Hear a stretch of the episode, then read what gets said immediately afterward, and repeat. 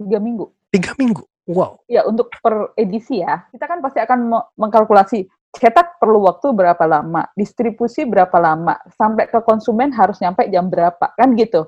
Ya. Jadi kan mikirnya paling akhir dulu, ke konsumen nih mau nyampe jam berapa? Kayak misalnya harian nih, oh kalau loper dulu jam 5 harus sudah nyampe gitu kan. Ya. Berarti lu terakhir nyetak di jam berapa gitu lah. Halo semua, kita ketemu lagi di PR Talk by We Are PR. Membangun media dengan target pembaca yang cukup segmented memiliki tantangan besar. Namun, narasumber episode kali ini berhasil mengembangkannya dari awal hingga sekarang. Pengen tahu cerita dari majalah pertama dan satu-satunya di Indonesia yang membahas tracking, supply chain, dan logistik? Yuk langsung aja kita dengerin podcastnya bersama Adityo sebagai host dari We Are PR Agency. YouTube, hello podcast, hello Instagram, dan last but not least, hi Facebook. So we are back bersama dengan We Are PR, PR Talk di edisi kita yang saat ini season ketiga. Season ketiga kita berjudul Si Manusia Verbal. Sama seperti sebelum-sebelumnya di mana teman-teman di sini akan kita hadirkan tamu kohos yang istimewa, selalu istimewa setiap minggunya. Kali ini kita sudah kehadiran teman lama saya pribadi. Waktu itu sering diskusi waktu kita mengerjakan sebuah event di beberapa tahun ke belakang dan event ini sangat otentik banget karena bisa dibilang di Indonesia ini bisa dihitung jari event industri skala besar B2B dan B2G government juga khususnya untuk industri trucking atau commercial vehicles yaitu kendaraan-kendaraan besar. So, sudah hadir kohos yang sangat sangat apa ya kalau gue bilang sih sangat seneng deh kalau diskusi sama ibu yang satu ini karena pengalamannya banyak, insight-nya banyak, baik dalam hal bisnis, karir maupun dalam hal media. Nah, bersama kita sudah hadir Ibu Ratna Hidayati ini adalah pimpinan umum dari Truck Magazine. Nah, halo Bu Ratna, selamat malam. Halo ketemu Siap. lagi di sini ya. Iya nih udah lama nggak ketemu. Akhirnya bisa undang. Waktunya susah, Bu Ratna keluar kota mulu. ya, nasib lah itu. Nasib dan rezeki ya Bu ya. Ini hebat banget dipercaya oleh banyak uh, pimpinan di daerah sampai ya jajaran kementerian siapa sih sekarang uh, di jajaran kementerian khususnya di bidang transportasi yang nggak kenal Bu Ratna. Ini aku sering banget ngelihat postingannya mau di mau di WhatsApp WhatsApp story, mau di LinkedIn, mau di mau di apa namanya Facebook. Waduh ini fotonya sama orang-orang penting semua nih. nah ini adalah uh, Bu Ratna Hidayati seperti yang gue udah perkenalkan adalah pimpinan umum dari Truck Magazine, majalah yang sangat berfokus kepada uh, commercial vehicles. Nanti kita coba gali dari Ibu Ratna sendiri ini majalahnya apa dan kenapa sih ada majalah ini di Indonesia khususnya untuk teman-teman yang memang bekerja dan berprofesi di industri tersebut. Nah, seperti yang sebelum-sebelumnya bersama gue di PR Talk selalu hadir partners yang mendampingi kalau nggak istri, ya partner bisnis. Nah, untuk malam ini hadir istri gue tercinta, Livia, yang juga akan menemani diskusi kita malam ini. Halo Liv, mau sapa-sapa dulu komunitas podcast? Halo, malam semuanya teman-teman. Thank you banget nih udah setia dengerin podcast kita. Selamat menikmati. So, untuk mulai diskusi kita hari ini, langsung aja ke sebuah pertanyaan yang memang ingin sekali ditanyakan ke Bu Ratna. Pengen coba ngulik lagi, pengen coba tanya-tanya lagi, karena saya pribadi nih udah lama nih nggak berapa ya bersinggungan dengan Trackmax karena kita industrinya udah agak sedikit changing nih. Saat ini profil magazine Trackmax tuh seperti apa? Dan kira-kira dari semenjak aku nggak sentuh 2-3 tahun lalu, ini ada perubahan apa aja nih? Kayaknya nih banyak banget nih perubahannya nih.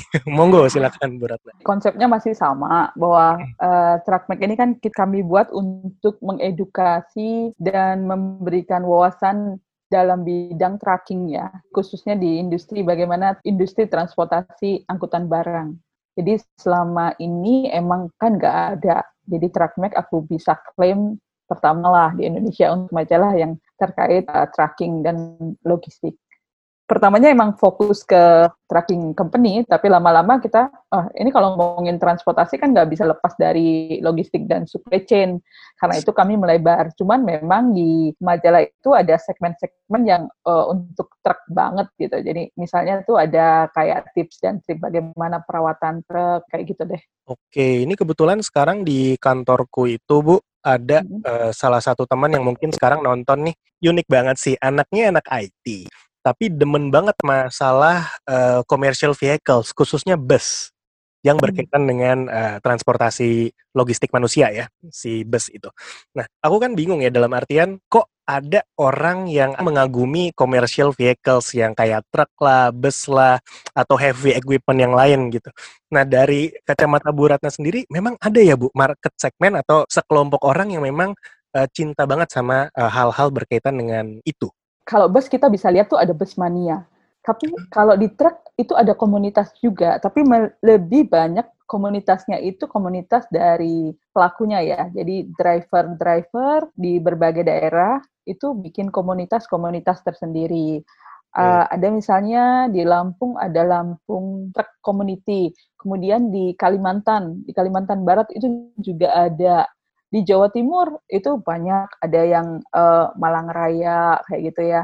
ya. Terus ada Lamongan, ada Pasuruan. Jadi dia berdasarkan nama-nama ini sih wilayah.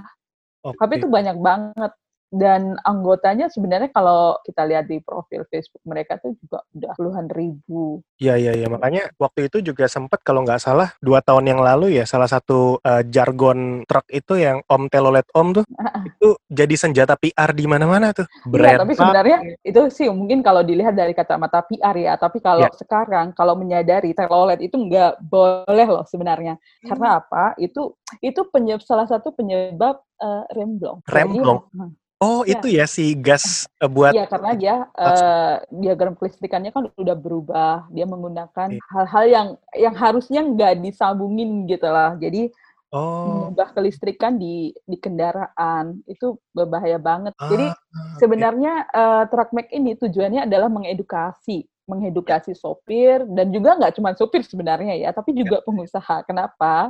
Karena pengusaha truk itu awalnya kan kita tuh dari dulu bang mereka banyak yang tradisional karena kan ini dari turun temurun bisnis turun temurun bisnis keluarga gitulah ya dan uh, waktu pertama kali masuk di Truckmake itu uh, aku mendapatkan bahwa ada loh pengusaha yang uh, orderan apa-apanya itu masih pakai catatan-catatannya masih pakai buku biasa nggak oh. pakai Excel atau komputer kayak gitu masih ada. Nah, sekarang mungkin di generasi-generasi berikutnya mereka udah udah banyak berubah. Tetapi dari sanalah kita mencoba bagaimana sih meng mengedukasi bisnis ya bisnis. Jadi kita secara keseluruhan ya karena ya kita tahu transportasi itu sangat vital kalau lu sekarang lagi ngopi yang bawain kopi lu gitu kan?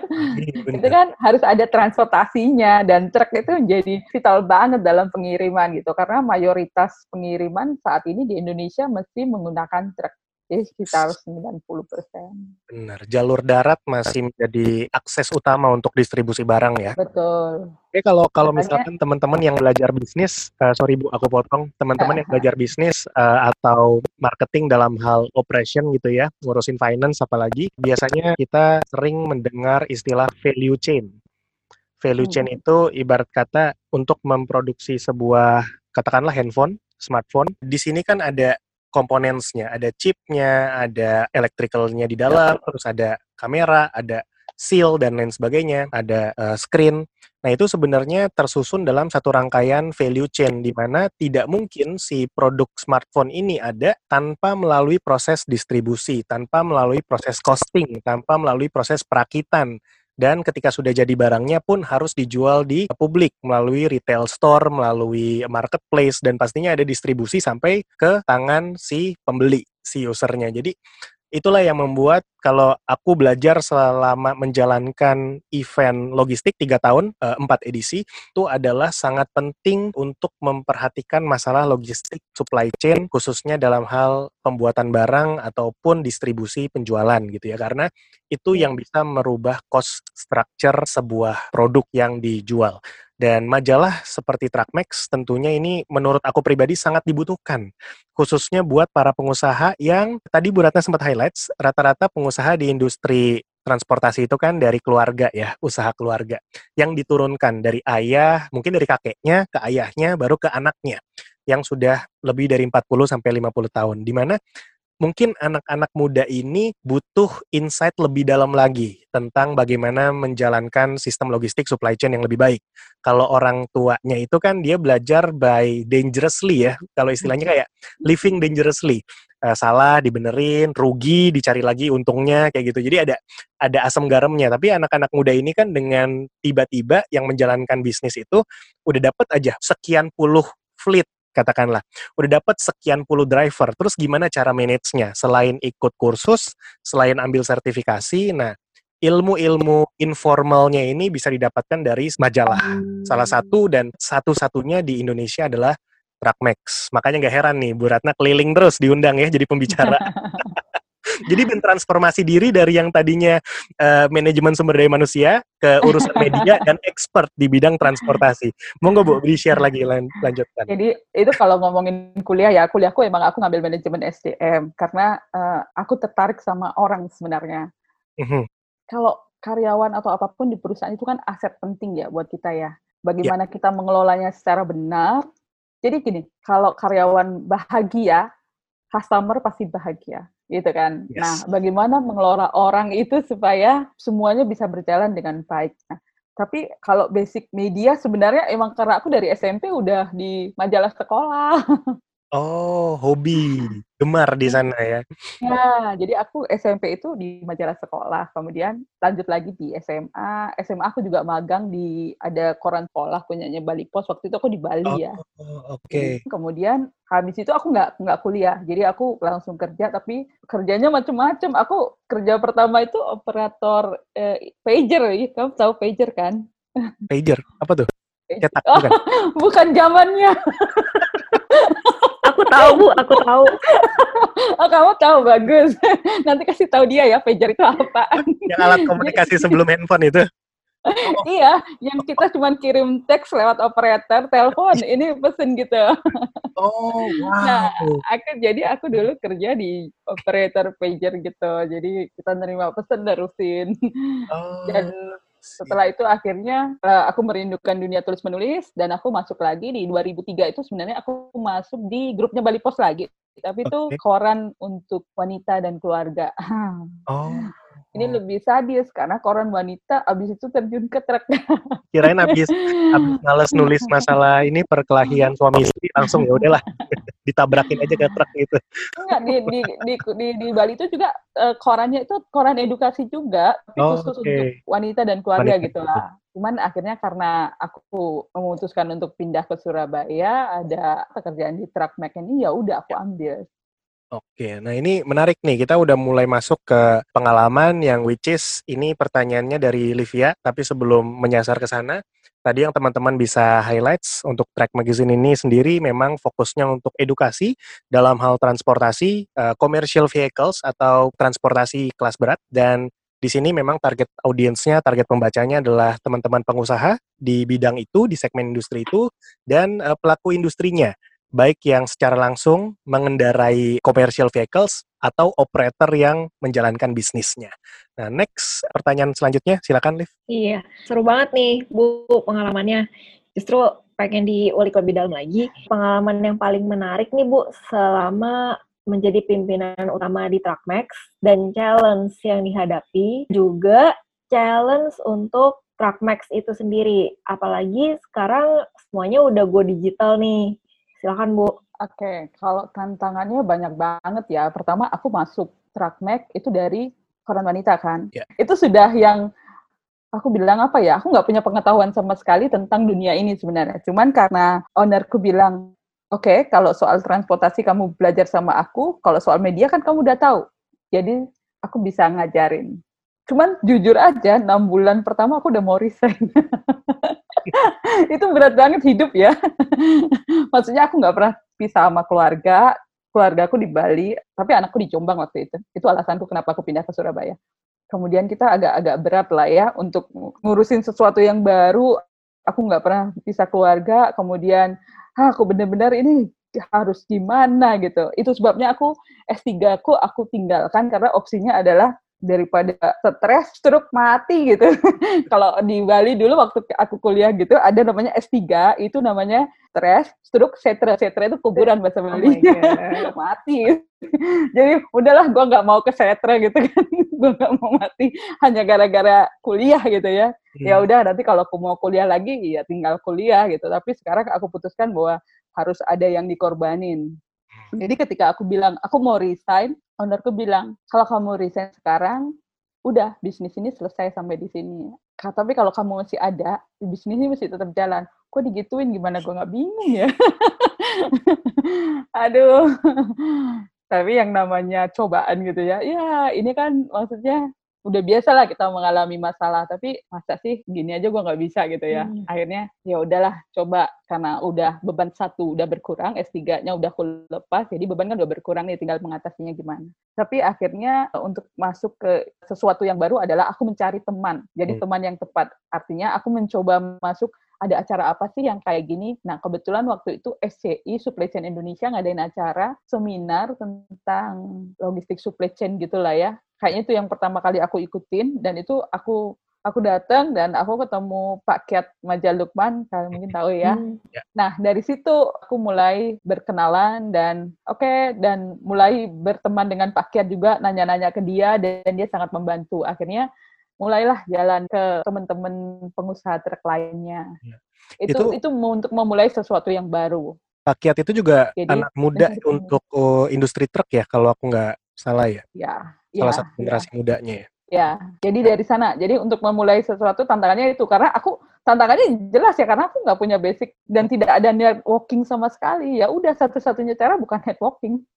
Ya mau nggak mau kalau misalkan nggak punya networking, kadang kita susah juga ya. Kita punya keahlian, kita mampu, tapi ketika kita nggak punya network, kita nggak punya akses untuk mendapatkan opportunity.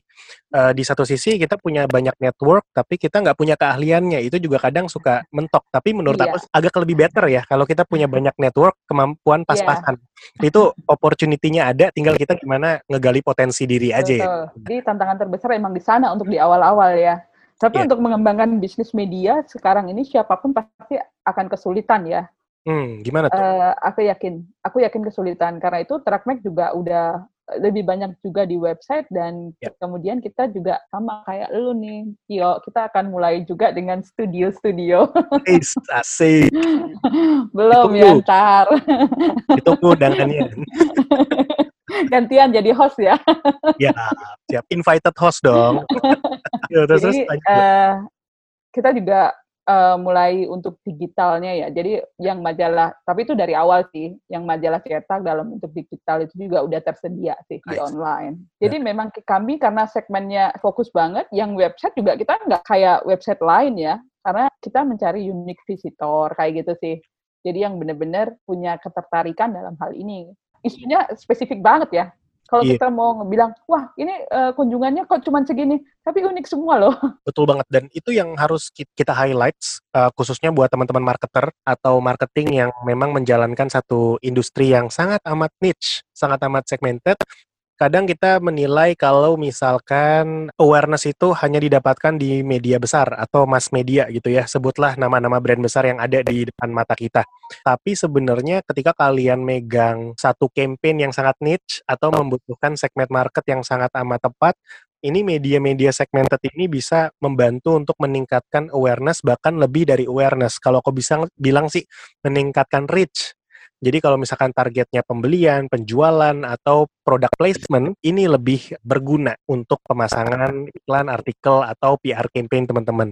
Dan yaitu tadi Trackmax ini setahu aku juga di Indonesia nggak ada saingannya. Kadang kalau misalkan kita lihat malah di redirect-nya itu ke website-website eh, majalah truck atau online magazine trucks tapi yang ada di luar negeri. Eh, Either dia Singapura, China, atau mungkin di Taiwan gitu ya. Ju- jujur kalau di Indonesia sih aku nggak menemukan kompetisinya baik secara fisik maupun digital. Begitu ya Bu ya? ya bisa dibilang kayak gitu sih walaupun sekarang orang eh, media-media lain juga udah ngambil-ngambil isu yang sama ya Ya, nyerempet Tapi lah ya tetap- jatuhnya. ya tapi tetap aja sih eh, karena kita udah dari awal juga orang juga udah tahu sih kalau Trackmax Fokusnya Fokusnya ke di- sini. Oke. Nah, karena itu kita juga punya satu telegram yang namanya Kulgram, kuliah telegram. Nah itu sejak sejak pandemi tuh karena waktu pandemi semua lockdown gitu kan pada pusing akhirnya aku bikin aku bikin grup telegram sudah deh siapa mau jadi narasumber nah cuman kelas itu emang kita nggak boleh promosi Ya, ya, di ya. sana siapa pun anggotanya nggak boleh promosi apa pun tapi benar-benar untuk edukasi edukasinya juga terkait transportasi logistik sama supply chain. Emang tapi mayoritas sih emang transportasi. Soal yang rem yang blong lah milih ban gimana lah. Eh, kalau bannya apa ada kerusakan ini kerusakannya penyebabnya apa kayak gitu. Nice. jadi itu yang kami kembangkan dan itu meningkatkan interaksi ya Mm-mm. lumayan sih dari ini sekarang udah dua ribuan anggota Jadi kalau teman-teman ngelihat di kanal sosial media eh, apa pun ya, social networking mau yang eh, secara umum atau secara profesional di LinkedIn, eh, mungkin teman-teman akan melihat sosok Bu Ratna atau fotonya Bu Ratna. Karena bisa dibilang ini Bu Ratna satu hari itu kayaknya kerjanya bukan cuma ngurusin magazine, bukan cuma ngurusin deal dengan klien tapi ngurusin sosial media pribadi. Jadi bentar bentar-bentar bentar-bentar ada di WhatsApp, bentar-bentar ada di Telegram, eh pas aku ke LinkedIn ada di LinkedIn beb. Terus pas dicek kanal yang lain ada lagi tapi dengan dengan satu visi atau satu misi yang sama which is menginformasikan eh, bahan-bahan edukasi tentang si truk itu sendiri gitu ya tentang si bisnis industri truk itu yang dikhususkan untuk edukasi konten edukasi untuk si pengendaranya si operatornya si engineer-nya gitu ya sampai si pengusahanya. Jadi banyak banget tips-tips bisnis juga yang di-share tuh di WA story-nya yang kadang aku capture terus aku repost lagi di Twitter. Ma- males mi- mikirin konten. Jadi intinya eh, siapa pun di industri magazine pasti mengalami fase transformasi lah ya, di- khususnya di eh, beberapa tahun ke belakang sampai dengan eh, sekarang. Apalagi yang saat ini kita sedang alami yaitu pandemi, akhirnya semuanya dipaksa untuk berubah, termasuk industri media itu sendiri. Dan ya kita udah tahu sekarang dari yang mainstream, sekarang mungkin mereka sudah mulai menyisipkan beberapa konten-konten anti mainstream. Waktu itu aku pernah bikin di LinkedIn, aku kasih julukannya di Indie Channel, Bu Ratna. Kenapa di Indie Channel? Karena untuk media-media besar atau pebisnis media besar, ini nggak dilihat dulu. Karena ini adalah channel yang hanya dimilikin dan dinikmatin oleh komunitas tertentu. Salah satunya podcast, kemudian beberapa media yang ada di Instagram, terus ada juga game streamer atau online streamer yang sekarang lagi booming banget dengan konten-konten di TikTok.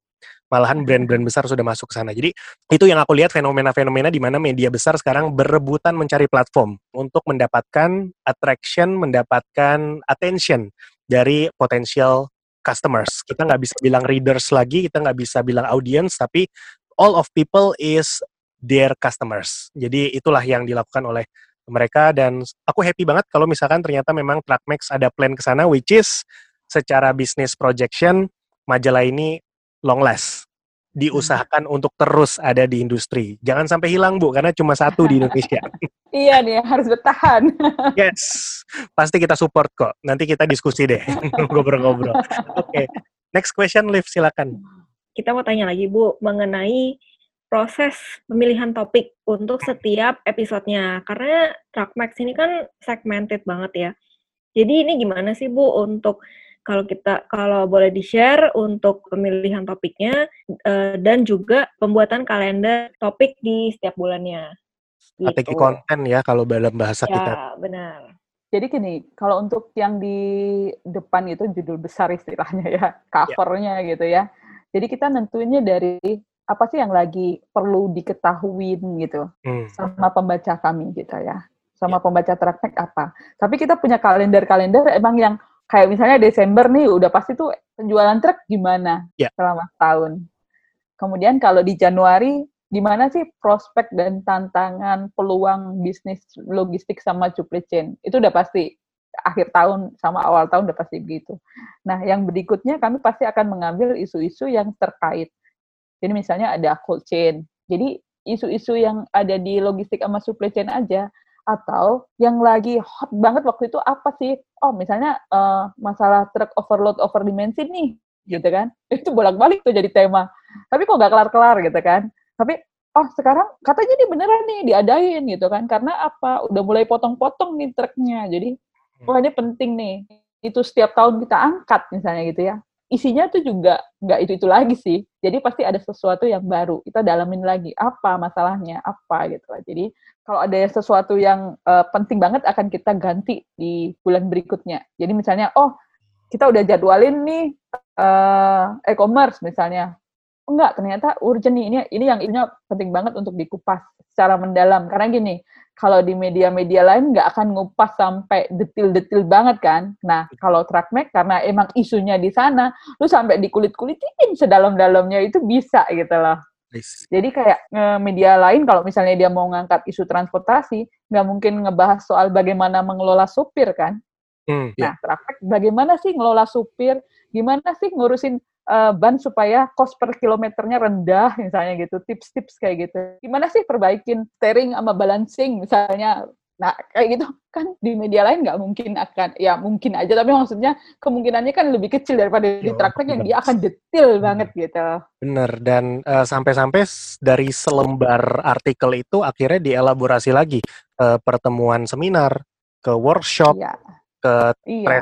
test drive, mengundang brand iya. terkait dan lain sebagainya, dan akhirnya bikin roadshow. Dan iya. itulah bisnis plan yang dibuat oleh Bu Ratna dari selembar kertas artikel teman-teman dong. Jadi buat teman-teman yang iya, bikin iya, karena, bisnis media ya, lihat tuh. Karena gini, kan kita itu sesuatu ya itu kan training ya. Makanya TrackMac sekarang ada TrackMac Learning. Sebenarnya kami kembangkan itu dari dari Coolgram itu namanya TrackMac TrackMac Learning.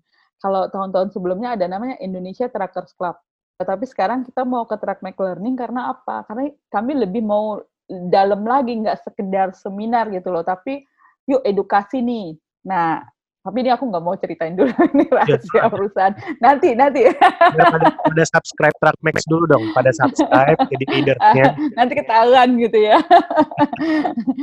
Ini hanya karena covid nih jadi uh, ada beberapa hal yang kita nggak bisa lakukan online ya kan? Jadi memang dia harus offline. Itu yang agak susah nih saat ini. Jadi oke okay lah tunggu tahun depan dulu. Tapi program-program udah kami rancang semua dan sekarang pun saya pribadi ikut membantu dalam revisi SKKNI pengemudi untuk Polri dari Polri. Wow. Jadi kita ada lagi revisi SKKNI untuk pengemudi. Gitu. Nah, itulah itulah uniknya dunia media gitu ya, jurnalistik pada pada prinsipnya di mana jurnalis ini bisa menjadi insight tambahan untuk mendevelop satu daerah atau bahkan mendevelop satu aturan di daerah maupun di negara. Dan inilah the power of uh, writing atau the power of journalist yang ada di seluruh uh, negara. Uh, tadi aku pengen tanya sedikit Bu Ratna. Sebenarnya di Trackspecs ini ada standar page nggak sih Bu? Uh, berapa halaman setiap edisi, terus keluarnya kan sekarang setiap bulan ya, uh, if I'm not mistaken ya? Ya, emang dari dulu setiap bulan. Cuman kalau uh, sebelum pandemi kita tuh ada 94 halaman, tapi setelah pandemi kami kurangin jadi sekitar 72. Karena apa? Keterbatasan untuk bertemu narasumber dan segala macam saat ini kan agak lebih sulit ya. Jadi uh, kami kurangin halamannya dan perbanyak berita di website. Jadi dikombinasikan di sana sirkulatnya di sana ya dan nanti mungkin ya. um, ketika podcastnya udah ada beberapa lembar artikel itu bisa dibacakan ulang jadi audiobooks. Oh iya, jangan salah. Ini masalahnya TrackMac itu sebenarnya banyak banget dikoleksi sama pembaca. Iya. Dua tiga hari lalu aku ditelepon ini ada nih di kantor uh, karena TrackMac-nya udah lama-lama ya. Mm -hmm. Mereka tuh uh, dia bilang gimana caranya ya biar nggak dibuang nih ya. Bilang aja barang pribadi ditaruh di ruangannya dia. Karena apa? Dia suka banget cover-cover TrackMac yang sangat menarik. Setuju. Itu desainernya keren banget sih.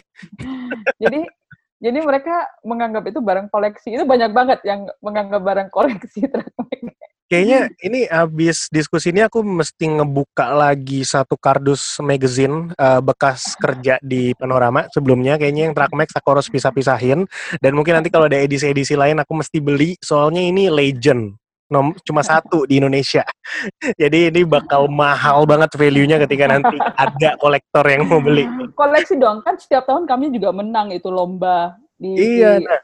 Bu, waktu aku kerja di Panorama itu setiap bulan dikirim. Cuman begitu pindah kantor, jadi nggak dapet edisinya dong. Udah lewat dua tahun ini masih ngumpulin lagi nih. yang online aja, yang digital aja. Tidak value-nya. Tetap printed itu bakal jadi apa ya? Bakal jadi investment sih kalau menurut aku ya. Karena khusus magazine-magazine yang sangat niche ini bisa ada potensi untuk menjadi barang koleksi. Menurut aku sih gitu. Makanya aku Uh, nanti deh kulik-kulik lagi ya Liv ya. Moga-moga masih ada. Kita post di eBay deh coba. Nah, iya iya setuju. Aku tadi pengen tanya uh, seperti ini sih karena yang aku tahu kan pasti ada standar halaman di dalam sebuah majalah gitu ya. Uh, koran pun seperti itu. TV juga ada standar konten, radio pun ada uh, standar segmen gitu kan jumlah yang harus diproduksi. Nah, ya, uh, tadi Livia sempat nanya berkaitan dengan timeline pencarian topik dan lain sebagainya dan sudah dijawab. Ternyata untuk membuat topik, kalau untuk cover pasti meng-highlight yang sedang happening uh, saat itu. Walaupun secara kalender tahunan pasti Bu Ratna dan tim sudah develop gitu ya, sudah ada topik-topiknya.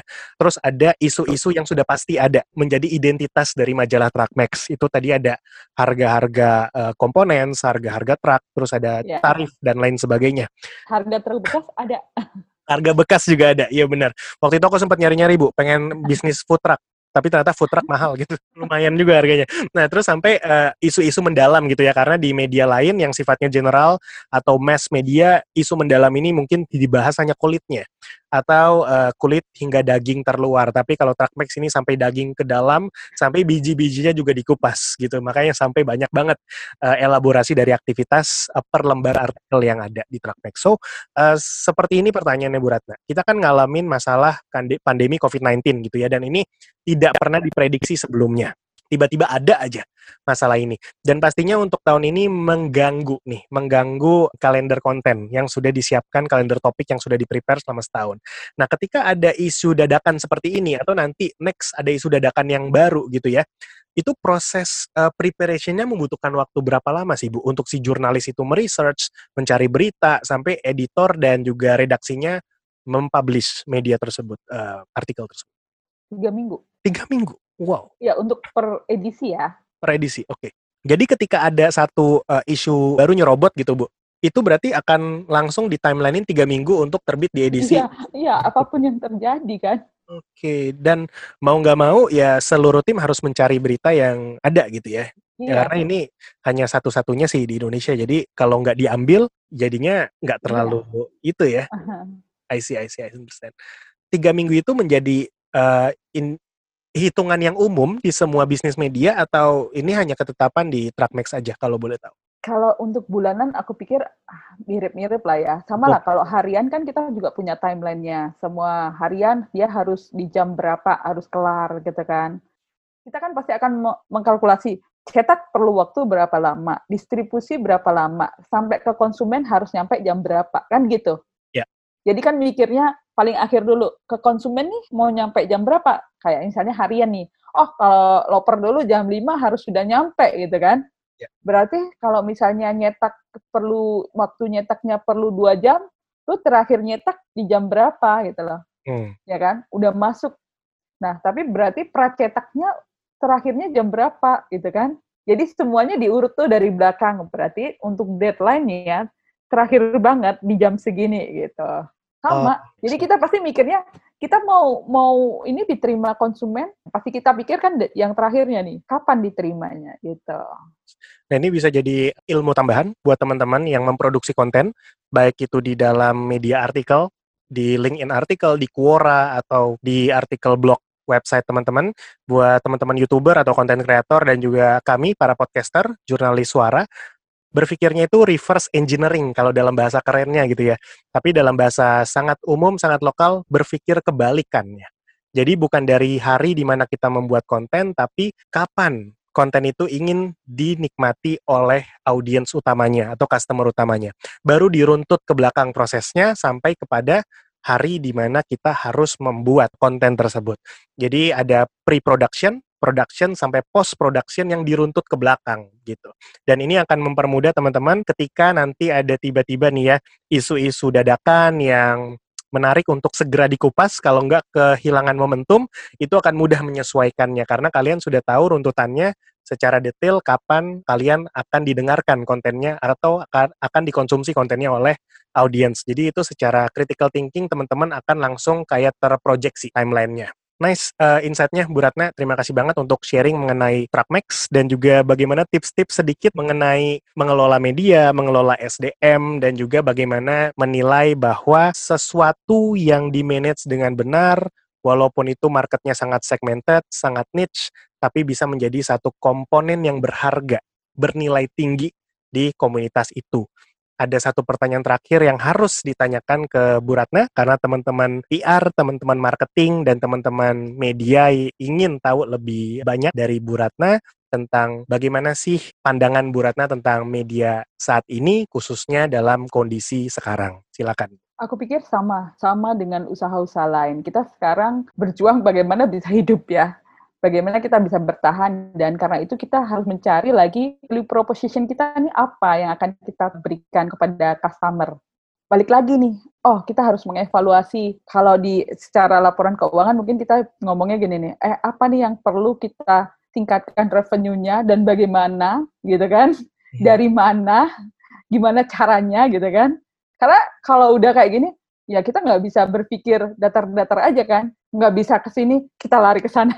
Nggak bisa ke sini jadi kalau aku bilang kalau orang Jawa bilang tuh umek terus lah gitu ya. Kita harus mencari jalan keluar atas setiap masalah. Dan aku yakin kalau kita selalu bergerak dan fokus pada mencari solusi kita akan menemukan solusinya. Jadi jangan berpikir oke okay, masalah nih ya media lagi bermasalah. Iya semua juga bermasalah gitu loh jadi nggak usah dipikir masalahnya tapi bagaimana supaya oke okay, aku masih mau kok media ini ada gitu nah gimana caranya lu pikirin selalu ada jalan. Keren, thank you, thank you, thank you Bu Ratna uh, sudah berbagi sama kita cerita yang sangat bagus banget di ujung akhir. Gimana caranya? Lu pikirin karena itu lu yang ngerjain, bukan orang lain yang ngerjain gitu ya. So uh, teman-teman uh, kita sudah selesai untuk sesi bersama Trackmax. Uh, mungkin teman-teman kalau misalkan ada yang pengen cek majalah Trackmax bisa di websitenya apa Bu? Monggo silakan di-share. Trackmax.com. Kalau di media uh, sosial ada mungkin di uh, Instagram, Facebook? Uh, semuanya Trackmax. Semuanya Trackmax. Oke, okay, semuanya Trackmax. Sampai nanti kita tunggu konten audionya mungkin ada di Apple Podcast, Spotify, Google Podcast dengan nama yang sama Truck Max, uh, Truck Magazine. Thank you Bu Ratna. Ya, Seperti okay, janji saya, saya ingin closing dengan sebuah cerita yang terinspirasi dari statementnya Bu Ratna tentang bagaimana kamu menilai sesuatu. Jadi cerita ini saya baca di salah satu postingan di LinkedIn di mana ada satu orang tua memberikan jam tangan ke anaknya. Dan jam tangan itu sangat lusuh, sangat jelek, dan sudah rusak. Diberikan ke anaknya, terus orang tua itu hanya memberikan satu perintah, Coba kamu bawa jam tangan ini ke toko yang pertama. Itu adalah toko jam tangan mewah. Siapa pun tahu jam tangan mewah tersebut. Ketika jam itu dibawa ke sana, apa yang diterima oleh anaknya itu adalah usiran dari pemilik toko tersebut. Jam tangan ini nggak laku. Ini adalah jam tangan rusak. Tidak ada yang mau beli di sini. Kembalilah anak itu ke orang tuanya. Papa ini jam tangan nggak laku, kata yang punya toko ini sudah usang, ini sudah rusak. Nggak ada yang mau beli. Coba kamu datang ke toko B. Toko B adalah toko penjualan barang bekas. Ketika dibawa ke sana, jam tangannya ternyata dihargai oleh pemilik toko. Tapi harga yang diberikan adalah harga sebuah permen karet, yaitu 5.000 perak. Kenapa seperti itu? Karena menurut si pemilik toko, ini jam tangannya udah rusak. Nih, saya kasih 5.000 untuk kamu jajan, beli permen yang kamu suka anaknya bawa informasi itu ke papanya. Papa aku berhasil, tapi harganya 5000 Papa mau dijual apa enggak? Terus papanya bilang, kamu tunggu dulu, jangan langsung dijual, kamu ke toko C. Di toko C ini adalah toko barang-barang antik. Dan ketika itu dibawa ke sana, pemiliknya sangat senang, ternyata jam tangan itu adalah jam tangan antik yang dihargai puluhan juta oleh pemilik toko tersebut. So dari cerita itu akhirnya kita bisa menilai harga sebuah barang bukan cuma dari tampilan, bukan cuma dari sesuatu yang dia punya, baik fiturnya, baik keahliannya, atau atribut-atribut yang ada di barang tersebut. Tapi harga sebuah barang bisa bernilai tinggi apabila masuk ke dalam satu komunitas yang tepat. Dan begitulah yang aku bisa gambarkan dari Truck Magazine, di mana Truckmax adalah satu-satunya media yang sangat niche mengupas tentang seluk-beluk commercial vehicles, truck, bus, heavy equipment, dan lain sebagainya yang sangat bernilai tinggi saat dia ada di komunitas yang tepat. So, maju terus Bu Ratna, maju terus Truckmax, sampai ketemu di industri, dan buat teman-teman PR Talks, sampai ketemu di edisi kita berikutnya. See you on the next PR Talk session. Bye-bye!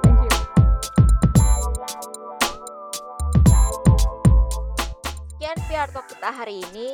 Terima kasih untuk Rakmax yang sudah bersedia menjadi narasumber dalam episode kali ini dan semua teman-teman yang sudah mendengarkan. Jangan lupa subscribe dan komen konten kita serta follow Instagram at Network. Sampai ketemu di PR Talk selanjutnya. Bye-bye.